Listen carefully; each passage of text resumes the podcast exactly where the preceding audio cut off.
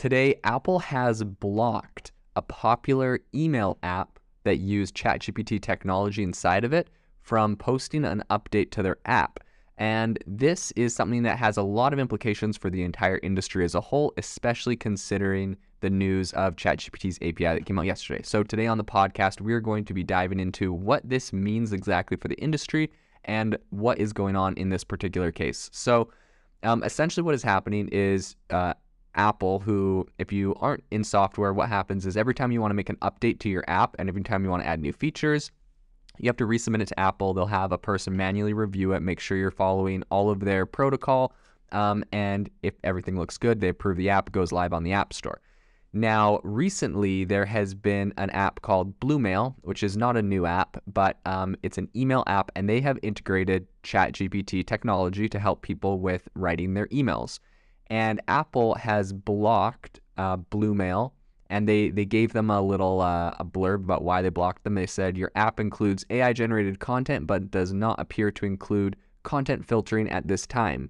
Um, and essentially what they're saying is that they would like Blue Mail to update their app and say that it's only for people that are seventeen years and older, um, because it could, you know, uh, have content. Like, essentially they're saying that the A I built into this email thing could say things that are inappropriate, sexual, reference drugs, or other things like that. So it's pretty interesting. Um, of course, Volach, who's the C E O of Blue Mail, is, you know, vehemently denying that, you know, there's this issue. And furthermore, I, I think the point he makes is, you know, there's hundreds, maybe thousands of these apps that have integrated ChatGPT. Personally, I created an app um, called Self Pause. It's an A I life coach, and we use ChatGPT um, technology, mostly different A P Is from OpenAI, but we have a whole bunch of these A I life uh, coaches and these life A I chats that people can go on and talk about their problems and, and work through them.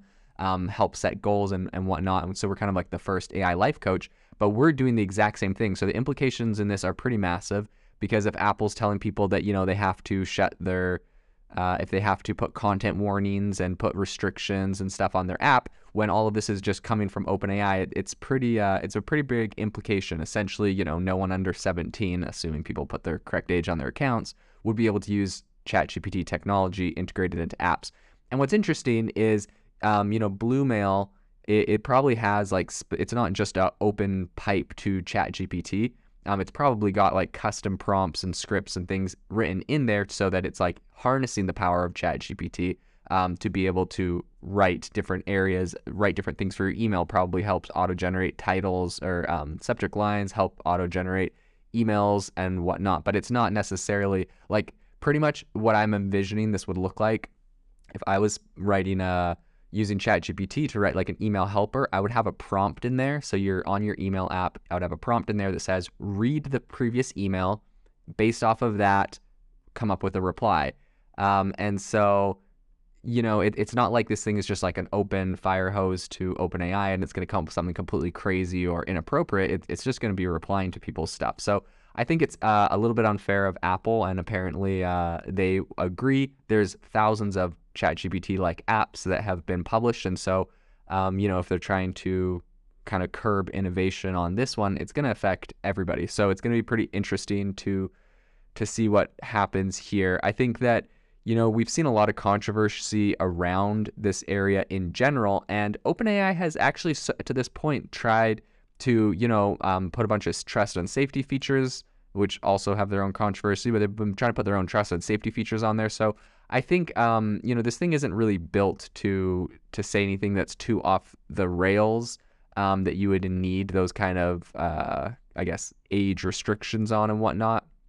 Um, so it's going to be pretty interesting to see what happens there.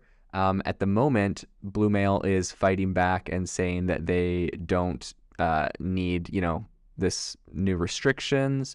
Um, and they said that they've been able to update their Android Blue Mail app on Google Play, on their App Store. So, you know, this is completely fine on Google Play, which has, you know, also really strict rules. um, for everything, the same as Apple. And Apple, it's kind of interesting that it feels like they're kind of targeting this one specific company. And if you think that that is all the controversy around the story, I will bring up one other thing that is pretty interesting. Apparently, this is not Blue Mail's first run-in uh, with Apple. So in the past, Apple actually um, went and removed Blue Mail in twenty nineteen when they had, so essentially what Apple did is they, they came out with this new thing. You know, everyone used to have this like sign in with Google or sign in with Facebook, and Apple wanted to be, you know, join the cool kid club and have a sign in with Apple. And, you know, they said it was for more security and, and safety and being anonymous, because essentially if you sign in with Apple on apps, um, you can hide your email so the app doesn't know what your email is. Um, and so anyways, Apple rolls this out, and they, I guess, didn't implement it fast enough. And they actually went and removed Blue Mail from its Mac App Store. Um, and, you know, they said it was due to security concerns or whatever. And, uh, you know, then they went and they said that there was no security concerns. And so Apple eventually went and ended up approving the app many months later and putting it back on. But um, in my opinion, I almost wonder, you know, so actually that went to a lawsuit. They tried to sue Apple, and a federal judge dismissed the case, saying that they didn't have enough evidence of Apple's monopoly power and anti-competitive behavior. But it's kind of interesting because Apple has their own email app. And so uh, this whole Blue Mail thing, which essentially lets you put your email onto, uh, you know, uh, a different email app, technically is directly competing against iOS's email app. So it's kind of interesting. You know, they tried doing the lawsuit. It didn't work. Um, but I will say what is interesting is that the antitrust lawyer, Jonathan Cantor, who was hired by, you know, um, who was hired by the legal team at Blue Mail.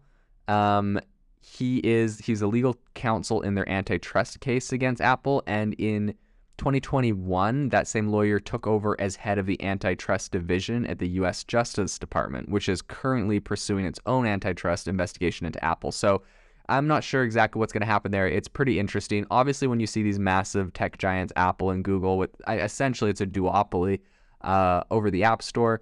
Um, when someone comes and kind of threatens one of their in-house apps and it looks like they're retaliating, it's not a very good look. So it's going to be interesting to see what happens with Apple in this case, if they're able to, you know, kind of uh, make these ChatGPT apps uh, obey them pretty much. Um, and if they're going to roll this out to all ChatGPT apps, like all apps that are using this technology, it is kind of interesting. They're specifically targeting an app that uh, they previously have had a beef with. So that really doesn't look good as far as uh, antitrust and anti-competitive perspective. But it'll be interesting to see how this story rolls out in the future. Thank you for listening to today's podcast episode, breaking down how A I is impacting your industry. Today's episode is sponsored by A I Box, a no-code A I app builder and marketplace, which just launched a crowdfunding campaign. If you are interested in investing in a new A I startup, you can go to republic.com slash AI dash box. I'll leave a link in the show notes as well to learn more. The minimum investment is one hundred fifty dollars and the maximum investment is one hundred thousand dollars. Until next time, have a fantastic day.